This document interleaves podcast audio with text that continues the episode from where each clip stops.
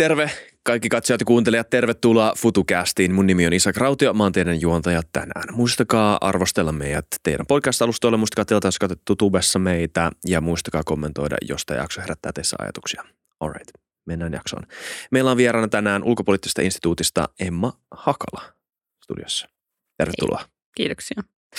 Öö, Emma, mitä sä tutkit UPilla? Hyvä kysymys. Mä, mä tutkin ympäristöturvallisuutta ja ilmastoturvallisuutta, myös ehkä vähän niin kuin ilmastonmuutoksen geopolitiikkaa ja, ja sellaisia asioita. Varmaan seuraava kysymys on, että mitä, mitä se käytännössä on. No itse asiassa se on sun lempiväristä, mutta tota, toi itse asiassa on ehkä vähän parempi kysymys, niin kysytään se. Okei, okay, no niin, hyvä, että voin itse, itse päättää, mitä multa kysytään. Tota, Joo, siis äh, ilmastoturvallisuus äh, ja ehkä laajemmin ympäristöturvallisuus. Mä voin ehkä kohta vielä määritellä tarkemmin, että miten Hyvä. nämä liittyy Joo, toisiinsa. yes. Joo, näin tämä menee. Voi vaan kuunnella. Kyllä. Tota, ilmastoturvallisuus käsittelee sitä, että miten, minkälaisia uhkia ilmastonmuutos äh, aiheuttaa niin kuin ihmiskunnalle ja yhteiskunnille – ja itse asiassa mä määrittelen sen tällainen kolmiportaisesti, eli mä puhun niinku suorista ketjuuntuvista ja siirtymävaikutuksista, missä mennään sitten siihen, että yhtäällä tällaiset niinku suorat ilmastonmuutoksen seuraukset, niin kuin vaikka myrskyt ja tulvat ja tällaiset tietysti uhkaa meidän sekä ihmishenkiä että yhteiskuntia. Mutta sitten ehkä vielä isompi kysymys, varsinkin meillä täällä pohjoisessa, missä ö, ei välttämättä ne sellaiset niin kuin ympäristökatastrofit ole niin voimakkaita ja isoja, niin meille ehkä jotenkin akuutimpia on tällaiset ketjuuntuvat vaikutukset, missä ne ympäristötekijät ikään kuin yhdistyy johonkin yhteiskunnallisiin, poliittisiin hmm. tekijöihin, niin kuin vaikka ö, ikään kuin ympäristösyistä johtuvat konfliktit tai ö, pakotetut muuttoliikkeet tai toimitusketjujen häiriöt tai muut tällaiset voidaan kohta mennä niihin esimerkkeihin tarkemmin Super. vielä. ja tota, ja sitten vielä viimeisenä on tosiaan nämä siirtymävaikutukset, jotka liittyy taas sit siihen niin ilmastopolitiikkaan ja sen seurauksiin, joka myös voi, vaikka se on tärkeää ilmastonmuutoksen hillintä, niin se voi toisaalta myös aiheuttaa tiettyjä uusia turvallisuuskysymyksiä ainakin tai riskejä. Super. Tosi hyvä runko, ainakin isolle osa tätä jaksoa varmaan käydä läpi näitä. Mutta siis ihan aluksi haluaisin selventää tai kysyä yhden kysymyksen, jos saan. Saat, sallin sen. ja tota, se liittyy tuohon, että mm, tämä saattaa vaikuttaa jopa tämän jakson otsikointiin vähän. Siis sä et tutki pelkästään ilmastonmuutoksesta aiheutuvia ympäristövaikutuksia yhteiskuntaan, vaan siis ylipäätään ympäristön ö, vaikutuksia turvallisuuspolitiikkaan, johon ilmastonmuutos toki saattaa isosti nykyään vaikuttaa. Kyllä. Eli esim. nyt Islannissa on nämä tota, kadut halkeilee, mm. niin se ei välttämättä ole niinku suora ilmastonmuutoksen vaikutus. Joo, siis tämä on itse asiassa tosi ö, hyvä kysymys ja tärkeä sellainen määrittelykysymys. Ehkä toki mä niin kuin itse ö, usein puhun itsestäni jotenkin nimenomaan ilmastoturvallisuuden tutkijana. Ja meillä yksi UPissa on, on just perustettu tällainen ilmastopolitiikan ja turvallisuuden keskus, mutta se ei varsinaisesti niin kuin rajaa ikään kuin pois sitä, että, että meillä on myös niin kuin, ikään kuin ilmastonmuutoksen ulkopuolella ympäristökriisi, jonka kanssa me, me, me diilataan. Ja tota, ehkä siinä se niin kuin ydinkysymys on se, että, että ennenkin meidän pitää pystyä niin kuin varautumaan ja reagoimaan myös sellaisiin ympäristöuhkiin, jotka ei tosiaan liity pelkästään siihen, siihen ilmastonmuutokseen. Ja sitten toisaalta myös niin kuin olla tekemättä sellaisia ilmastopoliittisia toimia esimerkiksi, jotka sitten niin kuin muuten haittaisi ympäristöä. Eli tavallaan se voi olla vähän niin kuin rajoittavaa ja haitallistakin, jos me puhutaan vaan ilmastoturvallisuudesta ja ikään kuin unohdetaan se koko muu ympäristö siitä, siitä taustalta. Mutta mä ehkä itse olen ajatellut, että että se muu ympäristö vähän niin kuin sisältyy siihen, mm. siihen ilmastoon myös, tai niin kuin ainakin siihen mun puheeseen ilmastoturvallisuudesta. Joo. Mutta toi on hyvä, hyvä pointti. Että... Niin vaan, koska mä, mä olin itse kysymässäkin tota, mitä tuossa lopussa mainitsit, että on, vaikka ne toki nivoutuu yhteen aikaan, niiden Venn-diagrammi on ehkä aika päällekkäinen, mm. mutta se saattaa kuitenkin olla sellaisia tilanteita, missä ne missä tarkka määrittely on tosi tärkeää, löytääkseen oikeat ratkaisut. Kyllä, ehdottomasti. Ja, ja vaikka just se, että miten joku niin kuin elonkirjon hupeneminen tai biodiversiteettikriisi, kuten siitä myös puhutaan, niin, niin tota, siihen toki ilmastonmuutos on yksi sellainen niin kuin ajava tekijä, joka pahentaa sitä tilannetta, mutta se ei niin kuin ole suoraan pelkästään ilmastonmuutoksen aiheuttamaa. Ja siinä myös on aika iso, iso riski siihen, että kun me vaikka ö, ilmastopoliittisten toimien takia ö, joudutaan esimerkiksi lisäämään jotain meidän kaivannaisten käyttöä tai muuta, niin se sitten taas lisää sitä elonkirjan hupenemista. Eli siinä mielessä nämä on, on kyllä isoja määrittelykysymyksiä. Mm. Ö, tota, mitä esimerkkejä sulla on näistä kaikista kolmesta erilaista kategoriasta? No ekasta sä mainitsit, koska siitä on helppo keksiä, tulvat ja tämmöiset niin kuin lämpöaallot ehkä, mutta mitä muita esimerkkejä tämmöistä niin kuin, ei ryöppyävistä, vaan näistä ketjuuntuvista ja siirtymä. siirtymävaikutuksista on? No voidaan mennä niihin tosiaan. Eli äh, siirtymävaikutuksia, ne on itse asiassa vähän sellainen niin kuin hankala jotenkin kategoria, koska mm. niissä tosiaan on usein ehkä vaikea määrittää tarkalleen sitä, että niin kuin mikä on se ilmastovaikutus ja, ja mikä sitten taas niin kuin, ikään kuin mistä ne vaikutusketjut tarkalleen alkaa ja, ja muuta.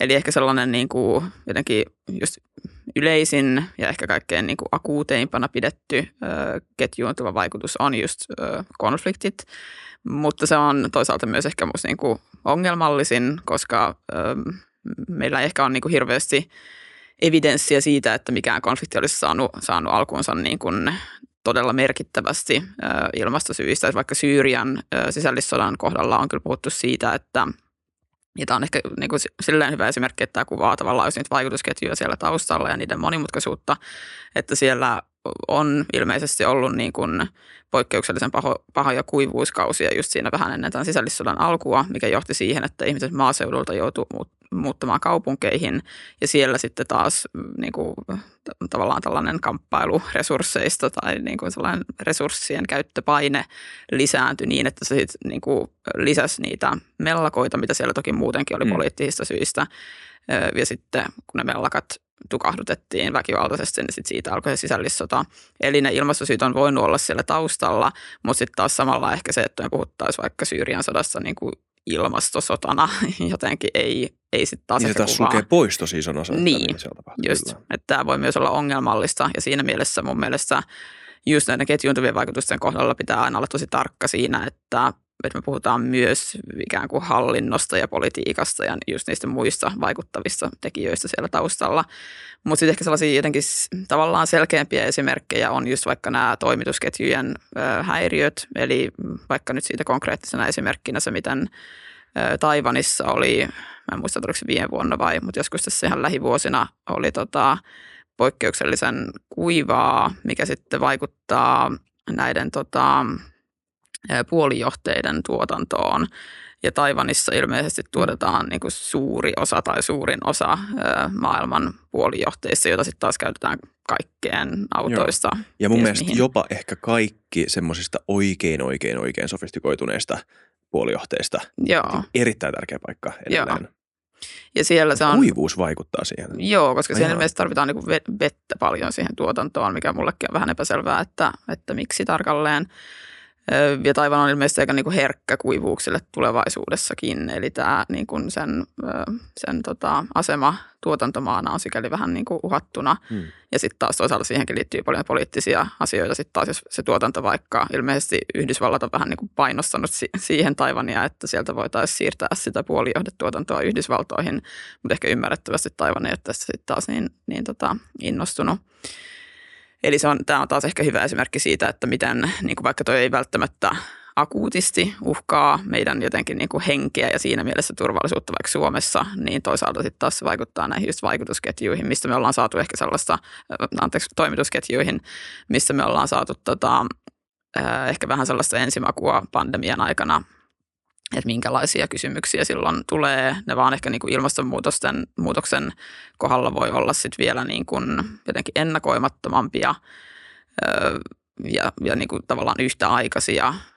Sama pätee myös vaikka siihen, että tällaisia sääilmiöitä voi, voi tota osua tämmöisiin niin kuin ikään kuin toimitusketjujen maailmanlaajuisiin tällaisiin solmukohtiin, vähän niin kuin Suetsin kanava. Ja siitäkin meillä on esimerkki, mitä tapahtuu, jos joku tankkeri on siellä, siellä jumissa mm-hmm. ja estää liikenteen. Niin sama sitten, jos siellä tapahtuu vaikka joku niin kuin, tulva tai kuivuus tai muu, joka vaikuttaa siihen niin kuin liikenteeseen. Itse asiassa Panaman kanavan kohdalla oli tämä, tämä tilanne just tota, nyt tässä kesällä. Siellä oli myös kuivaa, niin se liikenne ei jotenkin sujunut sen kanavan, kanavan läpi niin kuin normaalisti. Ja taas tuli toimitushäiriöitä, jotka ei ehkä nyt Suomeen vaikuttanut tällä kertaa niin, niin voimakkaasti.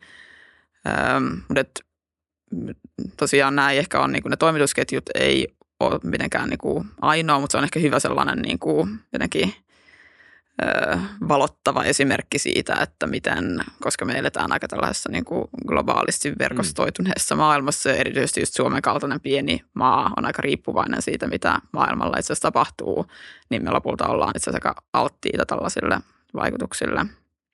Ja sitten sama pätee mun nähdäkseni niihin siirtymävaikutuksiin. Öm, niistä ehkä yksi esimerkki voi olla niin kuin tuulivoiman tuotannon lisääminen, joka aiheuttaa tavallaan uusia ikään kuin haavoittuvuuksia. Ja nyt mä en mitenkään tarkoita, että se olisi niin kuin huono idea lisätä tuulivoiman tuotantoa. Sehän itse asiassa on ollut meillä vähän sellainen pelastus nyt tässä Venäjän hyökkäyssodan jälkeen ja, ja niin kuin auttanut sopeutumaan siihen energiakriisitilanteeseen, mikä niin kuin muualla Euroopassa oli, oli usein paljon pahempi kuin Suomessa. Ähm, mutta totta kai se, kun me me tota, ollaan yhä enemmän ö, tuulivoiman varassa, niin siis me tarvitaan tietysti siihen tuulivoiman näihin tuotantolaitoksiin kriittisiä materiaaleja, mitä tällä hetkellä tulee ylivoimaisesti eniten Kiinasta. Ja se taas sitten tota, herättää ainakin sen kysymyksen, että miten riippuvaisia me halutaan olla ö, kiinalaisesta tuotannosta, ö, koska tietysti poliittisista syistä Kiina voi halutessaan vaikka estää jonkun tietyn kriittisen materiaalin viemisen pois maasta tai tuomisen Eurooppaan, äm, joka sitten voi johtaa siihen, että me ollaan pulassa niiden meidän, meidän vaikka jotenkin tuulivoimalaitosten varausien kanssa, kun me ei enää mm. saadakaan jotain, jotain tota osia sieltä Kiinasta tai jotain tiettyä materiaalia. Äm, ja sitten toki tämä Kiinahan on itse asiassa aika niin kuin myös haavoittuvainen ilmastonmuutoksen vaikutuksille ja koska tuotanto sielläkin on kuitenkin aika keskittynyttä usein, että jotain tiettyä materiaalia saattaa tulla vaikka vaan jossain yhdessä tietystä kaivoksesta siellä, niin tämä aiheuttaa tietysti myös sen hazardin tavallaan, että, että nämä niin kuin ilmastovaikutukset voi johtaa sitten samoin siihen, että sen ei tarvitse olla mikään niin kuin Kiinan tietoinen poliittinen veto, että ei enää anneta näitä materiaaleja ulkomaailmaan, vaan, vaan se voi johtua myös tavallaan niin kuin, Kiinasta riippumattomista syistä, että, että me ei saada jotain, jotain materiaaleja sieltä. Ja sitten tosiaan se vaikuttaa meidän tähän, tähän niin kuin energiajärjestelmän tavallaan luotettavuuteen. Mm. Kyllä. Eli tällaisia kysymyksiä nousee sitten. Joo. Tota, niistä ihan ensimmäisistä vaikutuksista, jos palataan niihin, ähm, näistä välittämistä vaikutuksista, jotka yleensä siis ei kohdistu tälle alueelle tätä planeettaa, jossa me ollaan just nyt.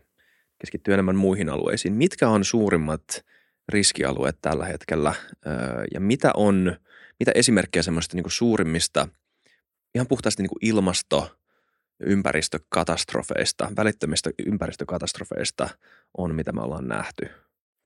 No tässä on paljon taas sellaisia kysymyksiä, mit, mitkä tota, on itse asiassa tosi hyvä käydä läpi. eli, eli tota, Siksi mä kysyin. juuri näin. Ö, yhtäältä tietysti tavallaan mä sanoisin, että koko maapallo on riskialuetta, koska sitten kuitenkin, toki jos me katsotaan ihan pelkästään vaan näitä suoria vaikutuksia, niin, niin toki ne kohdistuu ehkä enemmän joihinkin tiettyihin alueisiin. Mutta sitten toisaalta aina kun lukee jotain uusia tutkimuksia, niin tuntuu, että esimerkiksi vaikka arktisesta alueesta, joka kuitenkin vaikuttaa, tai siis on osa Suomeakin, niin se tiettävästi tämän hetkisen tiedon mukaan lämpenee ainakin niin kuin tuplasti niin nopeasti kuin muu maailma.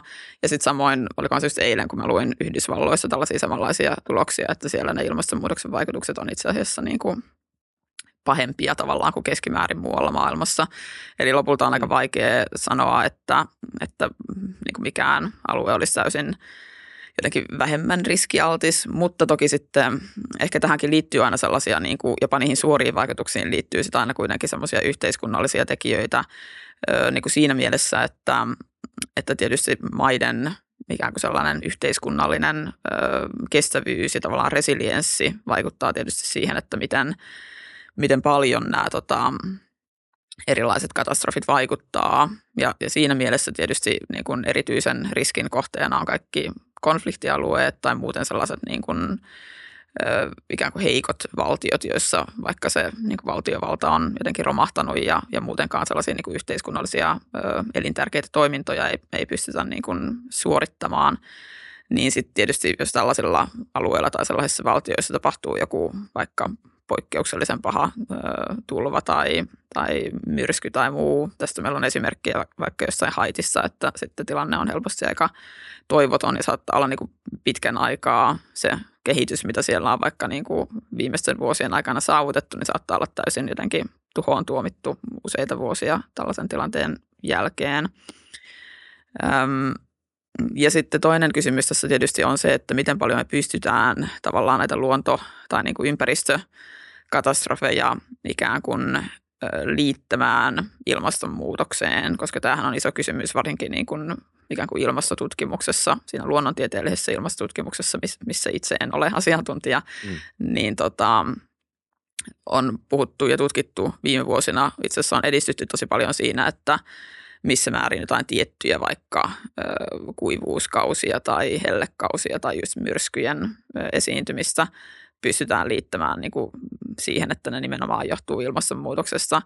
Ja käsittääkseni ö, esimerkiksi näitä tota, Euroopan viime vuosien kuivuuskausia tai hellekausia on pystytty just tutkimuksessa osoittamaan, että ne on niin kuin moninkertaisesti todennäköisempää, tai ilmastonmuutos tekee niistä niin kuin moninkertaisesti todennäköisempiä, että tällaista tapahtuu kuin jos ei olisi, olisi ilmastonmuutosta. Ja sama pätee vaikka joihinkin tota, niin kuin Atlantin myrskyihin esimerkiksi, että ne ainakin niin kuin, ei välttämättä niiden esiintyminen, mutta se, että miten niin kuin voimakkaina ne mm. osuu tavallaan sinne niin kuin rannikolle, niin tällaisessa pystytään kyllä tosiaan entistä useammin arvioimaan, että, että ilmastonmuutos nimenomaan on siellä taustatekijänä. Minkälainen vai, ootko lukenut Kim Stanley Robinsonin The Ministry of Future. En, mä tiedän, että mun olisi pitänyt, että on häpeällistä myöntää näin julkisesti, mutta...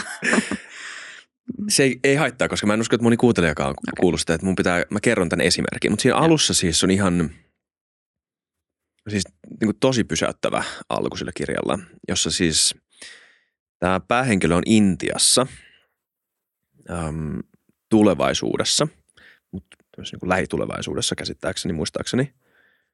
Äm, ja Intiassa tulee helleaalto, tämmöinen ilmastonmuutoksen pahentama helleaalto. Ja koska Intiassa on, siinä päivänä myös tota, oli kova, kova, kova, tosi kova ilmankosteus, lähellä 100 prosenttia. Ja ä, lämpötilat nousi yli 30, 35 asteen, niin tämmöinen ns. märkä lämpötila ö, nousi yli sen pisteen, joka on terveellekin ihmiselle selvittävissä oleva olosuhde.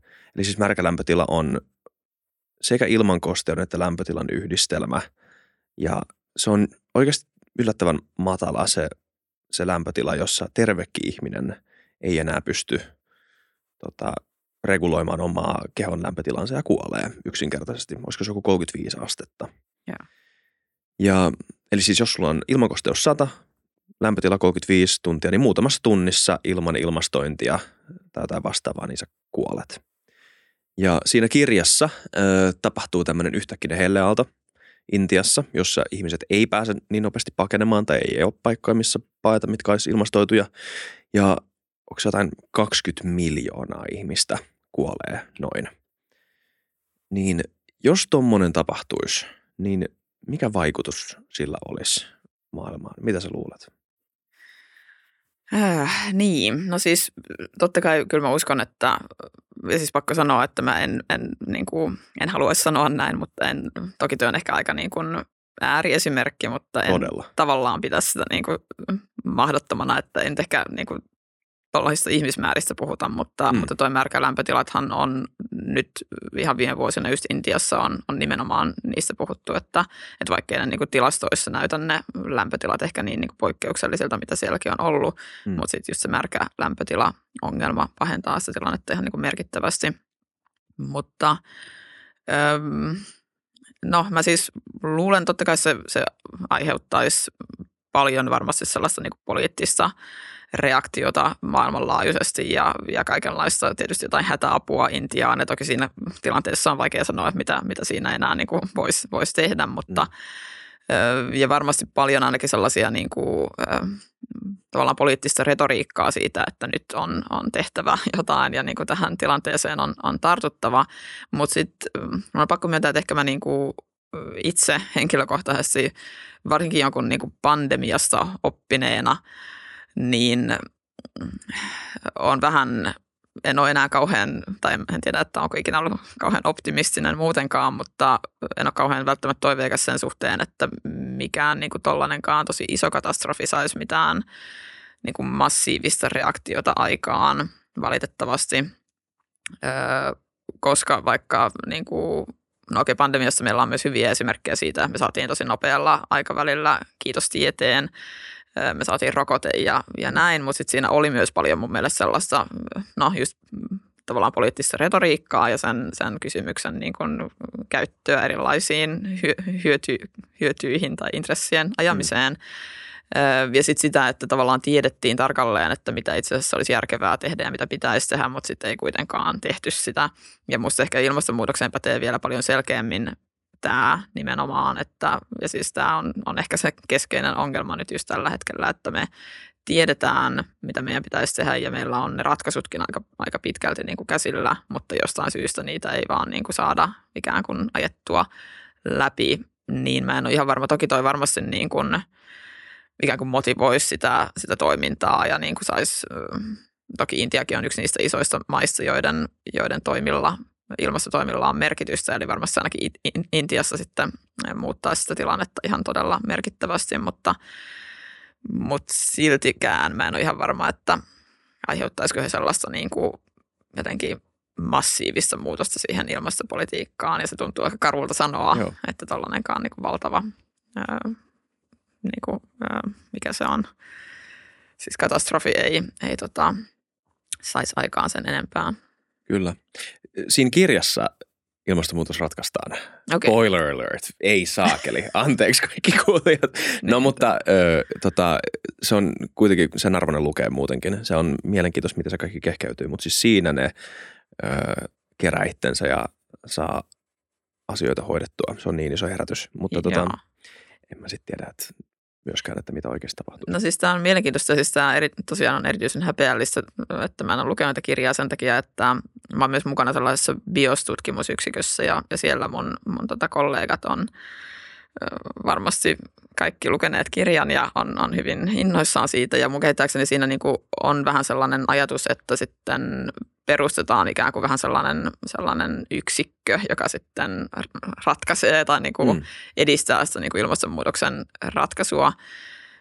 Ja just Biosin kanssa ja Biosin jäsenenä on ehkä niin kuin puhunut nimenomaan siitä, että, että jotta me voitaisiin paitsi niin kuin edistää ilmastonmuutoksen hillintää, niin tehdä se myös silleen turvallisesti tavallaan yhteiskunnan ja ihmisten kannalta, niin se, se vaatii sellaista jonkunlaista niin kuin suunnitelmallisuutta ja, ja niin kuin ohjausta siihen toimintaan, koska tässä on paljon sellaisia kysymyksiä, jotka niin kuin, äh, koska me ollaan päästetty ilmastonmuutossa niin pitkälle ja se ongelma on niin iso, niin myös ne toimet, mitä meidän on tehtävä, on aika, aika ison skaalan asioita mm. ja niin kuin koko yhteiskunnan. Ei ole helppo niellä näin niin. yhtäkkiä sinne paloina. Se juuri näin. Se on totta ja se vaikuttaa, tai niin kuin aiheuttaa sen takia paljon poliittista vastustusta, mikä siihen toki mä en tiedä, että auttaako siihen edes mikään, mikään sellainen joku suunnitteluyksikkö tai, tai vastaava, mutta ainakin se voisi ehkä niin kuin auttaa siihen niin kuin perustelemaan paremmin, että miksi näin on, on järkevää tehdä. Ja sitten tietysti toinen kysymys, mikä siinä on ja mikä takia just suunnittelu on niin tärkeää tai, tai jonkunlainen niin kuin sellainen harkittu lähestymistapa, että myös näillä, näillä toimilla voi tosiaan olla niin kuin jotain odottamattomia seurauksia. Että jos me yhtäkkiä vaikka, niin kuin, no en usko, että kukaan Suomessa olisi vaikka niin kuin ajamassa täysin alas jotain niin kuin, sitä vähäistä fossiilituotantoa, mitä meillä nyt, nyt vielä on tai, tai muuta. Mutta että jos, jos yritetään mennä sellaisilla niin kuin hirveän dramaattisilla toimilla ilman, että niitä on, on niin kuin tutkittu tarkkaan, että minkälaisia mm. yllättäviä niistä, seurauksia niistä voi olla jollekin tietyille yhteiskunnan ryhmille vaikka, niin sitten me voidaan vähän niin kuin ajautua ojasta allikkoon tai ainakin johonkin uusiin ongelmiin. Mm. Ja tämä just liittyy niihin siirtymävaikutuksiin tosi, tosi merkittävästi, että, että niin kuin, se on vähän sellainen, sellainen tota paradoksi, että meidän toisaalta pitäisi tehdä tosi nopeasti kaikki, mikä me voidaan, mutta sitten samalla olla vähän varovaisia siinä, miten me tehdään se. Ja... Niin. Ja sitten, koska se saa meidät tuntemaan itsemme hyvältä, niin on helppo sanoa, että olisi pitänyt tehdä nopeammin aikaisemmin. Niin. Ja ei taaksepäin ei voi mennä enää. Niin, se on vähän myöhäistä nyt mm. katua. Kyllä. Mutta tota, yksi tuommoinen ketjuuntuva vaikutus, josta pu- paljon puhutaan, ö, on tämä ilmastopakolaisuus, koska se on yksi asia, mikä välittömästi vaikuttaisi erityisesti Eurooppaan ja myös Suomeen. Ö, mikä, miltä se näyttää? Miten sä tota, maalaisit tämän kuvan siitä, että kuinka iso ö, määrä tämän planeetan ihmisiä on riski, riskiryhmässä joutua ilmastopakolaisiksi? Kuinka moni, minkälainen niin kuin kuormitus tai minkälainen um, vaikutus tämä saattaa olla Eurooppaan tulevaisuudessa? No siis kyllähän meillä nyt jo varmasti on, on jonkun verran, tai siis on paljonkin ihmisiä, jotka on, on ikään kuin joutuneet poistumaan kotoaan ilmastonmuutoksen seurauks, seurausten takia. Ja itse asiassa koko, tässäkin on taas tämmöisiä niin kuin käsitteellisiä terminologisia ongelmia. Eli itse asiassa me ei niin kuin, tavallaan lakiteknisesti voida puhua ilmastopakolaisista, koska ilmastosyyt ei ikään kuin sisälly siihen niin kuin pakolaissopimukseen, mikä, mikä meillä on niin YK, on, YK on pakolaissopimukseen, öm, mikä tarkoittaa siis sitä, että varsinaisesti kukaan ei voi ö, anoa turvapaikkaa ilmastosyiden mm. perusteella. Eli sellaista kategoriaa ei, ei tällä hetkellä ole. Ja se on sääturisteja. niin, no tämä on just se kysymys, että että miten me, ja siis tämä on, on tietysti ensisijaisesti, ja tässä mä korostaisin just sitä, että ehkä se niin kuin, tässä ilmastonmuuttoliikkeessä, jos, jos halutaan siitä puhua, niin äm, siinä se riski tietysti kohdistuu ensisijaisesti niihin ihmisiin itseensä, jotka on jo joutunut niin kuin jättämään kotiinsa, koska se on tylin tuhoutunut tai koska mm. elinolosuhteet on, on muuttunut mahdottomiksi. Ja sitten vielä Lisäksi heillä ei tavallaan kansainvälisen oikeuden perusteella ole niin pelkästään sen ilmastosyyn takia oikeutta anoa edes turvapaikkaa. Ja tämä johtaa tietysti osaltaan ja, ja muutenkin siis, kun ilmastonmuuttoliikkeitä on, on tutkittu, niin on, on todettu, että ehdottomasti suurin osa tästä muuttoliikkeestä kohdistuu niin kuin lähialueille ja usein vielä siihen niin kuin maan saman valtion sisälle. Eli useimmiten ilmastopakolaiset tai ilmastonmuuttajat, mä en tosiaan tiedä, mikä, mikä sellainen niin kuin järkevä termi tälle olisi, niin ne, ne jää sinne niin kuin tavallaan kotiseudulleen tai jonnekin niin kuin sinne, missä on mahdollista elää, mutta, mutta joka on niin kuin vielä ehkä saman valtion sisällä. Ja tietysti tämä aiheuttaa paineita ja niin kuin kaikenlaisia kysymyksiä, niin kuin vaikka siinä Syyriä esimerkissä näiden valtioiden sisällä usein vielä, jos nämä valtiot on vaikka jotenkin hauraita tai, tai muuta, niin siitä seuraa kysymyksiä.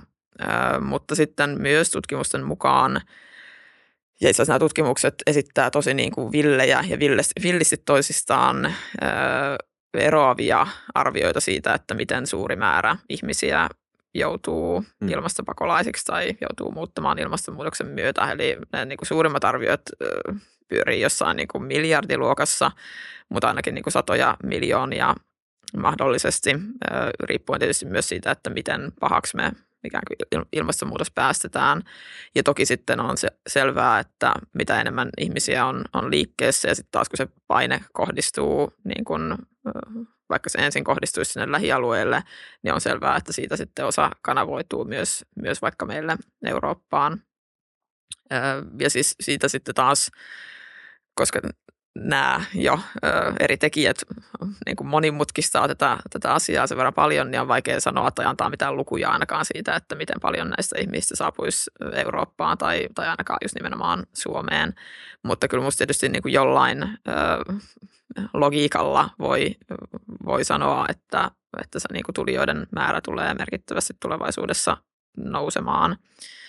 Ja sitten tietysti voidaan ehkä miettiä myös Euroopan sisäistä muuttoliikettä itse asiassa, koska mm. meillä kuitenkin ennusteiden perusteella Etelä-Euroopassa jotkut alueet tulee olemaan niin kuivia ja mahdollisesti niin kuin tämän vuosisadan puolivälin jälkeen, että niillä, ei, niillä pystyy todennäköisesti kyllä elämään, mutta se ei välttämättä ole niin kuin joskus kesäaikaan kauhean miellyttävää, puhumattakaan siitä, että pystyykö siellä vaikka viljelemään jotain, mm.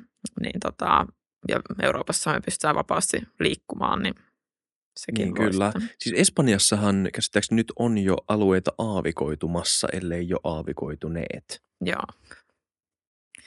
Näin, näin on. Ja sitten jos me katsotaan vaikka, että mitä, öö, mitä Espanjassa, mikä on niin kuin merkittävä elinkeino siellä, niin se on maanviljely. niin, niin, tota... niin paljon puhutaan, että the bread basket of Europe. Espanja mm. on yksi niistä, eikö mm. vaan? Siellä paljon – paljon paljon ruokaa, viljaa tulee. Vaikka tomaatteja ja niin. muuta, niin mikä myös vaatii paljon, paljon veden käyttöä, tomaattien kasvattaminen käsittääkseni. Mm. Niin joo, tämä on, on iso kysymys, mihin musta ehkä niin kuin EU-ssa ei ole tarpeeksi jotenkin pureuduttu. Toki EU-ssa riittää näitä kriisejä ja muita, muita poliittisia taisteluja, niin että ehkä me ei niin kuin vielä olla päästy edes niin pitkälle, että me pohdittaisiin niitä niin kuin lähitulevaisuuden kysymyksiä, mutta varmasti olisi syytä, koska nyt jo näkyy mun mielestä just vaikka se, että jotkut alueet aavikoituu tai että joissain maissa niin kuin säännönmukaisesti on niin pahoja metsäpaloja kuin vaikka nyt Kreikassa oli viime, viime kesänä, niin mä voisin kuvitella, että sitten taas kun toisaalta tässäkin voi ajatella, että Pohjois-Eurooppa jotenkin säästyy niiltä niin kuin pahimmilta ainakin just tämän kaltaisilta vaikutuksilta, niin pitäisikö EU sitten kehittää joku tällainen kompensaatiomekanismi tai joku muu, jossa ikään kuin, niin kuin meillä on paljon muutakin sellaista tavallaan solidaarisuustoimintaa tai solidaarisuusmekanismeja Euroopassa, niin tota, pitäisikö sitten myös näitä ilmastonmuutoksen vaikutuksia jotenkin kompensoida niille maille, jotka niistä eniten kärsii ja miten valmiita sitten taas Pohjois-Euroopan maat on, on sellaiseen. Niin. Kaiken tämän muun samanlaisen jälkeen ikään kuin. Niin. Joo. Öm, toinen tämmöinen ihan jäätävä kysymys, mihin ei voi vastata. Mutta sanotaan, että vuoden sisällä Eurooppaan tulee 100 miljoonaa ilmastopakolaista. Ja sitten me ollaan se kysymyksen edessä ihan konkreettisesti, että mitä, nyt, mitä me tehdään.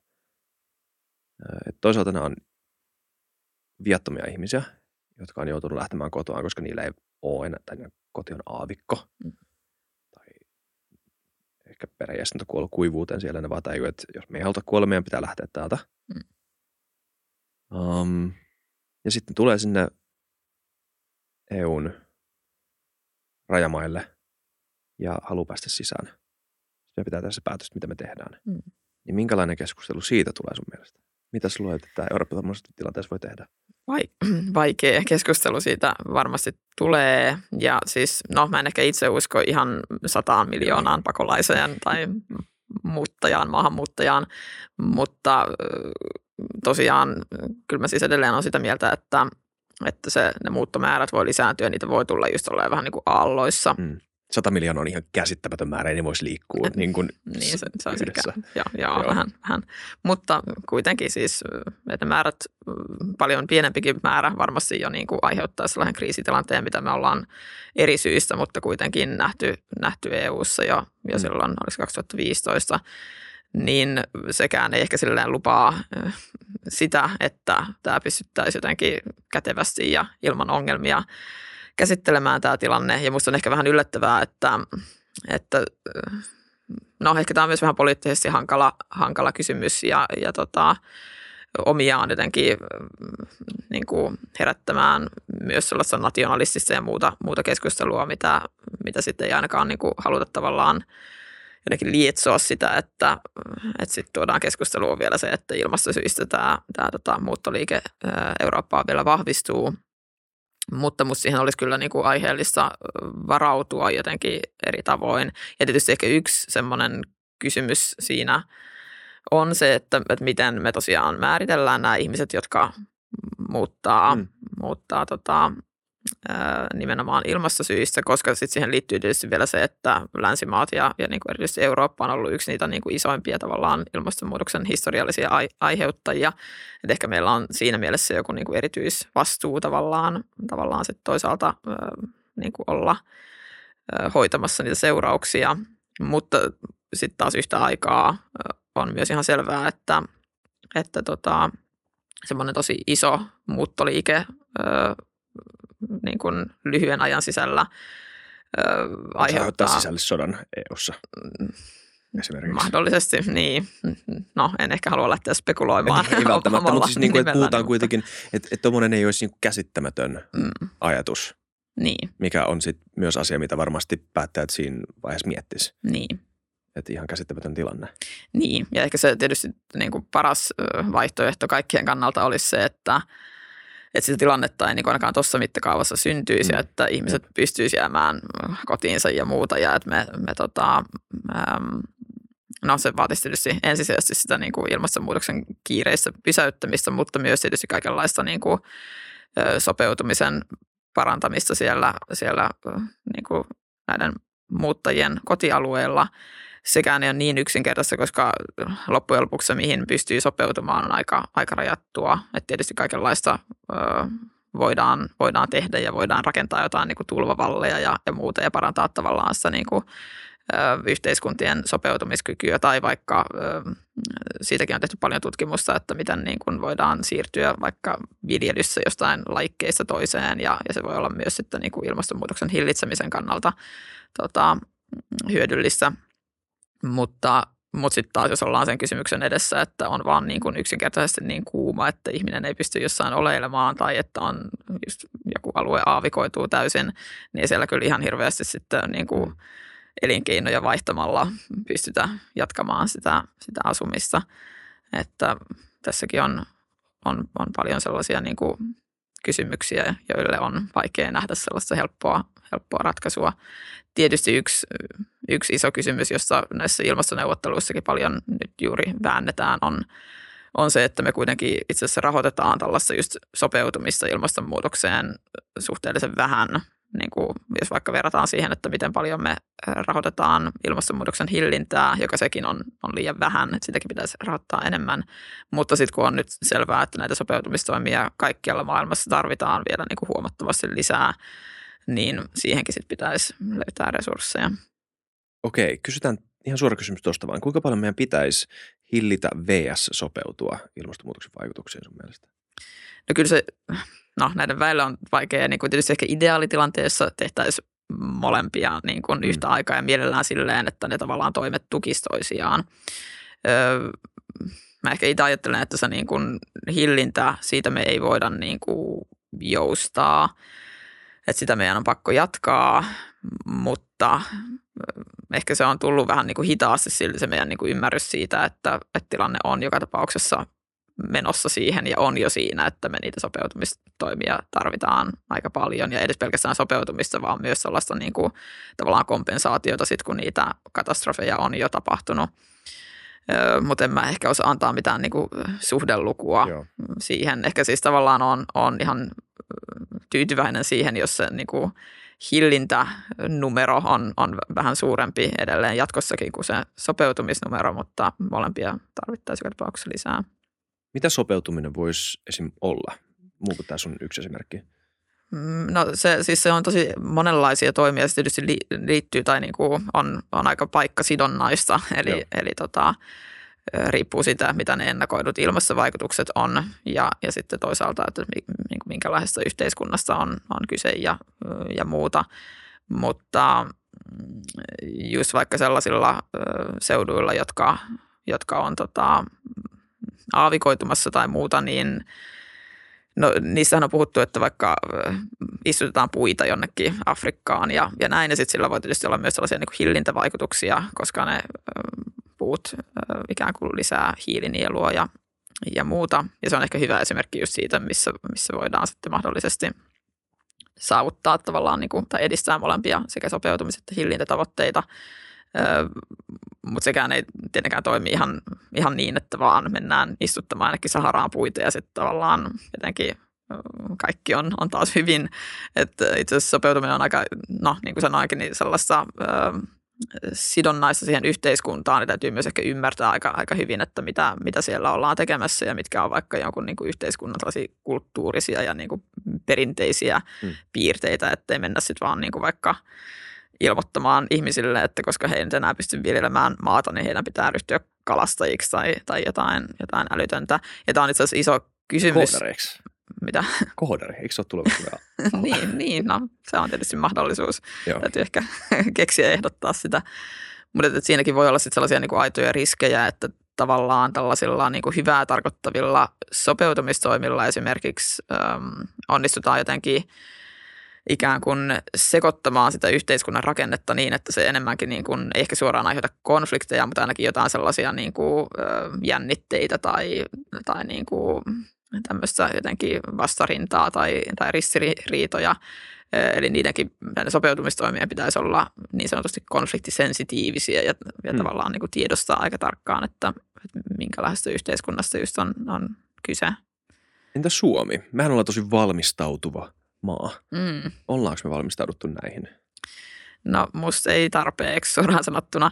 Et toki siis itse asiassa meinasinkin just sanoa, että, että Suomessakin totta kai sopeutumista tarvitaan ja, ja tehdään. Ja meillä on myös semmoinen niin kuin hyvin kattava sellainen ilmastonmuutokseen sopeutumisen suunnitelma, jossa mennään hyvinkin niin kuin, tavallaan yksityiskohtaiselle tasolle siitä, että mitä vaikka jossain niin kuin maataloudessa täytyisi, täytyisi tehdä ja, ja niin kuin eri yhteiskunnan aloilla, minkälaisia toimia – Öm, eli, eli tavallaan meillä on aika paljon sellaista tota, niin kuin varautumista ainakin sen sopeutumisen kannalta, mutta sitten mä ehkä kuitenkin ajattelen, että, että kun meillä on just vaikka meidän varautuminen perustuu tähän kokonaisturvallisuuden toimintamalliin, missä on musta tosi paljon hyvää siinä mielessä, että se on perustuu sellaiseen hyvin niin kuin yhteiskunnan tavallaan osallistavaan käsitykseen turvallisuudesta ja se kattaa ikään kuin kaikki yhteiskunnan eri, eri sektorit ja, ja alat. Ja ikään kuin tiedostetaan se, että turvallisuus ei ole pelkästään sitä, että joku armeija turvaa meitä, vaan myös sitä, että meidän yhteiskunta toimii ja elintärkeät tällaiset niin kuin toiminnot yhteiskunnassa toimii.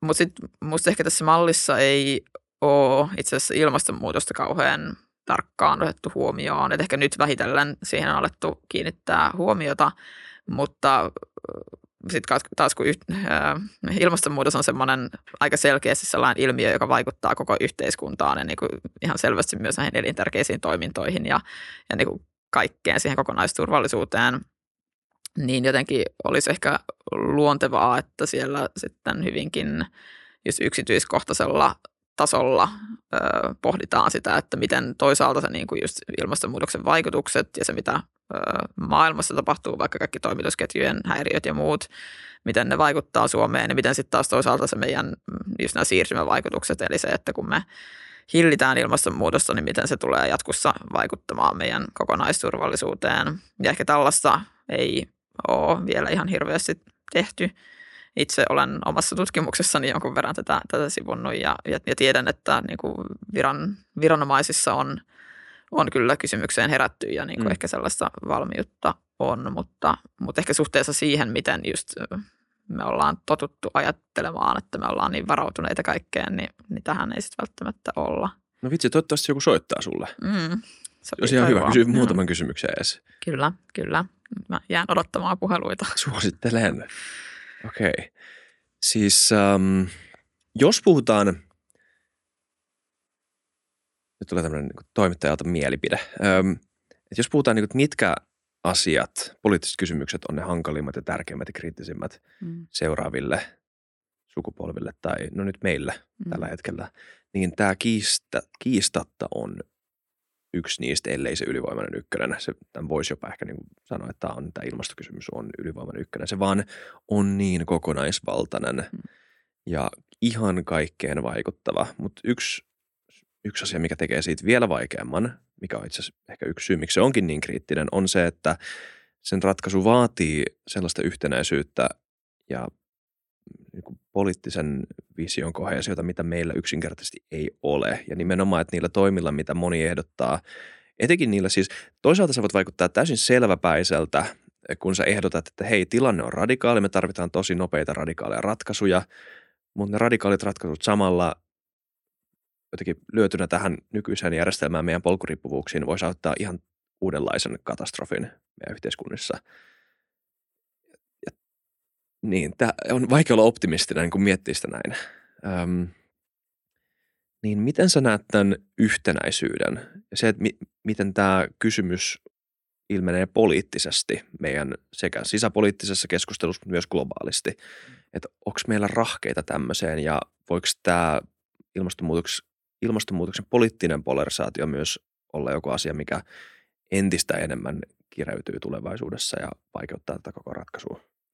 Kyllä mä pahoin pelkään, että se tulee olemaan juuri näin, että se tilanne niin kuin pikemminkin polarisoituu ja vaikeutuu, kun ainakaan tulee helpommaksi. Ja ehkä siihen musta hyvä esimerkki on se, että kuitenkin niin kuin Suomi, jota me ollaan tottu pitämään aika sellaisena niin kuin konsensusyhteiskuntana ja semmoisena, missä on helppo, tai no en tiedä, onko missään helppo ajaa, ajaa läpi jotain niin kuin uusia yhteiskunnallisia massiivisia uudistuksia tai, tai muuta, mutta meillä on sellaista perinnettä, että on vaikka joku niin kuin sotien jälkeinen jälleenrakennus ja, ja niin kuin muuta, muuta sellaista, missä niin kuin ikään kuin koko yhteiskunta on, on jollain tavalla ehkä puhaltanut samaan hiileen, miten sanotaan. tota, yhteen hiileen. Yhteen hiileen, joo. joo. Öm, mutta sitten kun katsoo tätä niin kuin just ilmastopoliittista keskustelua viime vuosilta, ja en edes tarkoita mitään jotain Twitterin tai Xn viestiketjuja pelkästään, vaan myös ihan meidän niin kuin, tavallaan poliittisia johtajia, niin kyllähän se keskustelu on ollut niin kuin tosi politisoitunutta. Ja se on musta sinänsä ihan niin kuin ok, koska nämä on poliittisia kysymyksiä, niin musta on tavallaan ehkä vähän häiritsevääkin, kun joskus puhutaan ilmastonmuutoksesta silleen, että sitä ei vaikka saisi politisoida, koska se on jo poliittinen kysymys ja ne toimet, mitä me, me tehdään ilmastonmuutoksen hillitsemiseksi, on joka tapauksessa niin kuin poliittisia valintoja.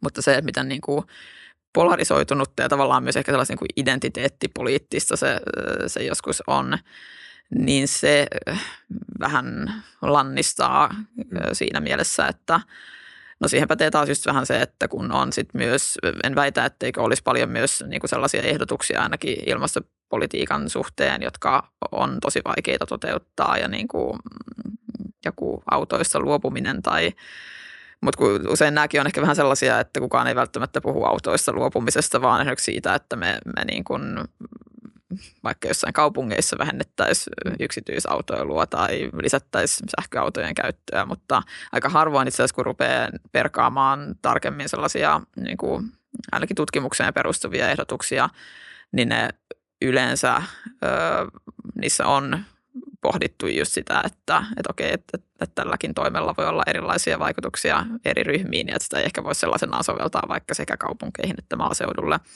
Mutta sitten jotenkin siinä poliittisessa keskustelussa ne muodostuu sellaiseksi vähän niin kuin olkiukoiksi tai sellaiseksi jotenkin tosi yksinkertaistetuiksi lyömäaseiksi myös, myös vähän. Ja tota, jotenkin tuntuu, että me ei olla saatu, että Suomellahan itse asiassa on todella kunnianhimoinen hiilineutraaliustavoite, että me oltaisiin hiilineutraaleja jo vuonna 2035, mm. mutta sitten ne toimet, mitä me ollaan viime vuosina saatu aikaan, niin on ollut aika, aika vähäisiä. Sanoisin, että niistäkin on aina käyty sellainen todella voimakas riitely tavallaan. Niin tota, äh, siinä mielessä en, en ehkä näe, että, että sen paremmin Suomessa kuin sitten ainakaan jotenkin globaalisti tämä välttämättä niin kuin kysymyksenä herättäisi just sellaista niin kuin yhteistyötä ja yhteisymmärrystä, että kaikki olisi jotenkin taistelemassa hyvän puolella pahaa, pahaa vastaan. Toisaalta meillä on sitten jotain niin kuin ilmastoneuvotteluja ja, ja muita, joissa on saatu isoja, isoja päätöksiä ja, ja niin kuin tavoitteita aikaan ja niin kuin ne on siinä mielessä tosi isoja saavutuksia, mutta sitten taas niin kuin, kun me ei olla toteutettu niitä tavoitteita tai niitä toimia, joilla me niihin tavoitteisiin päästään. Niin kuin me ei nytkään, me ollaan jäämässä jälkeen kaikista semmoisista ikään kuin sopimuksista tai niistä ilmastopoliittisista toimista, mitä meidän pitää sinne sopimuksen saavuttamiseksi tehdä, niin tota, mm, ei ne sitten ikään kuin sellainen, vaikka se, se sellainen keskusteluyhteys ja yhteisymmärrys siitä, mitä ainakin pitäisi tehdä, on itsessään arvokasta, niin se ei, ei riitä ratkaisemaan tätä ongelmaa. Mm. Eli kyllä mä näkisin just tämän niin kuin polarisaation sekä valtioiden sisällä että sitten jotenkin valtioiden välillä – niin aika isona semmoisena mm, uhkana ja, ja niin kuin tavallaan toisaalta myös ilmasto, ilmastonmuutoksen hillintää vaikeuttavana tekijänä. Ja ehkä sellaisena vähän niin kuin kylmäävänä seikkana niin kuin tutkimuksen parista on, on se, että tämä tota, hallitusten välinen ilmastopaneeli on, on muodostanut sellaisia niin kuin socioeconomic pathways, jotka on, on tavallaan tällaisia polkuja siihen, että miten me päästään näihin, näihin tota ilmastotavoitteisiin vaikka Pariisin sopimuksen mukaisesti. Ja että minkälaisia erilaisia tavallaan koko maailman tasolla, minkälaisia erilaisia poliittisia tavallaan asetelmia tämä niin kuin ilmastopolitiikka voi ikään kuin tuoda mukanaan ja minkälaisissa oloissa me ilmastopolitiikkaa tehdään, niin tässä on sitten luotu sellaisia erilaisia skenaarioita, joista osa on, on tota, sellaisia aika mukavia, missä just on yhteisymmärrystä ja, ja edistetään ilmastopoliittisia toimia ja tuotetaan paljon kestävää energiaa ja muuta. Ja sitten taas osa on vähän, vähän niin kuin ikävämpiä, joissa sitten ainakaan kaikki ei lähde mukaan tähän, tähän toimintaan. Ja itse asiassa nyt just monet mun, mun tutkijakollegat on vähän niin kuin nostanut esiin sitä, että – että me ollaan nyt tämänhetkisessä maailmassa sellaisessa kolmoskenaariossa, joka on muistaakseni nimeltään Rocky Road, joka on niin kaikkein jotenkin ikävin näistä tota, skenaarioista ja missä ollaan sellaisessa maailmassa, jossa ilmastonmuutoksen hillintä vähän niin kuin sakkaa ja yhä enemmän valtiot ikään kuin muodostaa sellaisia niin kuin alueellisia blokkeja, mikä, mikä nyt myös mm. näkyy mun mielestä tosi, tosi hyvin. Ja tavallaan pikemminkin niin kuin herää sellaista kilpailua ja vähän niin kuin vastakkainasettelua valtioiden välillä, just myös ilmastonmuutoksen hillintätoimissa ja vaikka niissä niin kuin materiaalitarpeissa, mitä, mitä siihen liittyy ja muuta, kuin että se, että se herättäisi mitään niin kuin yhteistyötä. Ehkä toki jotenkin niin kuin alueellisten blokkien sisällä sit voi olla yhteistyötä, mutta kuitenkin, että se maailma muuttuu semmoiseksi niin kuin siinä mielessä myös ehkä konfliktialttiimmaksi tai ainakin niin kuin jännittyneemmäksi ja sitten sit samalla niin kuin se motivaatio tavallaan myös ilmastonmuutoksen hillintään heikkenee. Niin tota, siinäkin mielessä tämä tulevaisuus ei näytä ainakaan niin kuin yhtään, yhtään helpommalta tilanteen ratkaisemiseksi. Mm.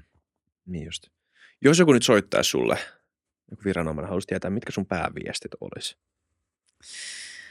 No Riippuu ehkä vähän kysymyksestä. Mä niin, niin, totta. Jos ne kysyy mun lempiväriä, niin siinä mä tiedän ehdottomasti. Mutta tota, mm, ehkä mä kyllä melkein ehkä nostaisin pääviestikseni, ähm, no ainakin kaksi asiaa, joista ensimmäinen on se, että me tarvitaan ainakin nyt niin kuin Suomen tasolla, me tarvitaan joku sellainen niin kuin suunnitelmallinen lähestymistapa tai, tai niin kuin jonkunlainen ö, sellainen yksikkö tai, tai muu, joka voi, voi tota, ilmastonmuutoksen tai meidän niin kuin ilmastopolitiikkaa ö, jotenkin ohjata tai ikään kuin informoida ö, niin, että me, me tosiaan tehtäisiin sellaista politiikkaa, joka on ö, niin kuin koko yhteiskunnan – kannalta ajateltuna järkevää ja joka, joka ikään kuin tähtäisi siihen niin kuin, ö, hiilineutraalisuustavoitteiden saavuttamiseen ja niin kuin ilmastonmuutoksen hillintään. Eli tavallaan ehkä niin kuin mä itse ajattelen, että niin kuin valtion tasolla meidän pitäisi, jotta me halut, jos me halutaan turvata meidän niin kuin oma tulevaisuus ja myös meidän niin kuin tulevien sukupolvien tulevaisuus, niin meidän pitäisi nostaa vähän niin kuin se hiilineutraalisuustavoite tai ylipäänsä ilmastonmuutoksen hillintä sellaiseksi keskeiseksi yhteiskunnalliseksi tavoitteeksi. Vähän niin kuin me nyt puhutaan vaikka talouskasvusta, niin, niin sen pitäisi olla sellainen niin kuin ohjaava asia, johon me, me pyritään ja sitten vaan niin kuin keskustella niistä, niistä keinoista, että mitkä on, on tota, yhteiskunnan kannalta järkevimpiä. Toki olisi hienoa, jos, jos tämä olisi myös globaalisti mahdollista, mutta valitettavasti, en tiedä, onko tämä niin Suomenkaan mittapuussa ö, mahdollista. Ja ehkä just, sit, koska mä en usko, että ainakaan nyt huomenna heti oltaisiin tällaista tota, lähestymistapaa pistämässä pystyyn, niin sitten ainakin mä sanoisin, että, että tosiaan tähän meidän kokonaisturvallisuuden toimintamalliin meidän pitäisi entistä paremmin saada jotenkin just se ilmastonmuutos integroitua ja niin kuin ymmärtää se, että se ilmastonmuutos vaikuttaa meidän koko siihen turvallisuustoimintaympäristöön tavallaan. Ja sitten taas samalla toisaalta sekä ilmastonmuutos itsessään että ilmastonmuutoksen hillintä niin kuin muuttaa tavallaan sitä, että miten, miten meidän pitää toimia, jotta me turvataan meidän, meidän yhteiskunta vielä, vielä tulevaisuudessa. Öm. Tähän keskusteluun, pitäisikö sun mielestä denialisteilla öö, ja näiden toimien vastustajilla olla samanlainen tuoli kuin niillä tieteilijöillä ja niillä vihreän siirtymän tai ilmastotoimien edistäjillä? Tai onko se tilanne sellainen, että, että, että meillä on tiedot takanamme ja teillä on joku ideologia, joku uskonto ja mm. te ette edes kuulu samaan pöytään. Kumpi on se asenne, mikä pitäisi sun mielestä olla? No, kyllä mä itse perustan ehkä niin kuin oman jotenkin ajatteluni tieteeseen aika pitkälti ja silloin totta kai mä ajattelen, että, että se, että jos sulla on tutkittua tietoa ja, ja niin kuin tieteilijöitä ja, ja niin kuin hyvin tarkkaan harkittua ja, ja punnittua ikään kuin ö, todistusaineistoa siitä, että tämä asia tapahtuu ja sitten toisaalta myös siitä, että, että mitä sen hillitsemiseksi pitäisi tehdä, niin musta tuntuisi vähän niin kuin jotenkin epätasapainoiselta, jos sitten niin kuin samalla mm. tavallaan painotuksella ja arvolla me suhtauduttaisiin niiden niin kuin denialistien argumentteihin, jotka niin kuin mun on vaikea nähdä, että siellä olisi samanlaista jotenkin niin kuin, evidenssiä mm. taustalla. Mm. Niin kyllä mä itse vaikka sinänsä ehkä ajattelen, että keskustelu on tärkeää, mutta sitten sellainen niin kuin tietoinen jotenkin harhauttaminen ja, ja tavallaan keskustelun vieminen jotenkin väärään suuntaan, niin se ei sitten taas enää ole rakentavaa. Kyllä, siis samaa mieltä, jos esim. puhuttaisiin siitä, että ö, kumman lopputulokset on näin niin kuin deskriptiivisesti todenmukaisempia. Mutta sitten kun mietitään sitä niin kuin toista puolta sitä preskriptiota, sitä mitä pitäisi tehdä, sitä politiikkaa, niin entäs silloin? Mm. Sittenhän se muuttuu hankalammaksi kysymys. Joo, ja silloin on ehkä niin kuin vaikea sanoa, että ketkä on, on niin kuin denialisteja. Tai niin kuin siinä keskustelu, keskustelussa minusta just on itse asiassa hyvinkin tärkeää kuulla ö, kaikkia. Tietysti silloinkin on on tietysti pidettävä se keskustelu sellaisena, että puhutaan tavallaan samoista asioista, eikä just jostain niin kuin olkiukoista tai me niin kuin yhtäkkiä vääntä keskustelua niin, että jos oli tarkoitus puhua siitä, että miten me jotenkin jollain aikavälillä ö, luovutaan vaikka ö, turvetuotannosta tai turveenergian tuotannosta.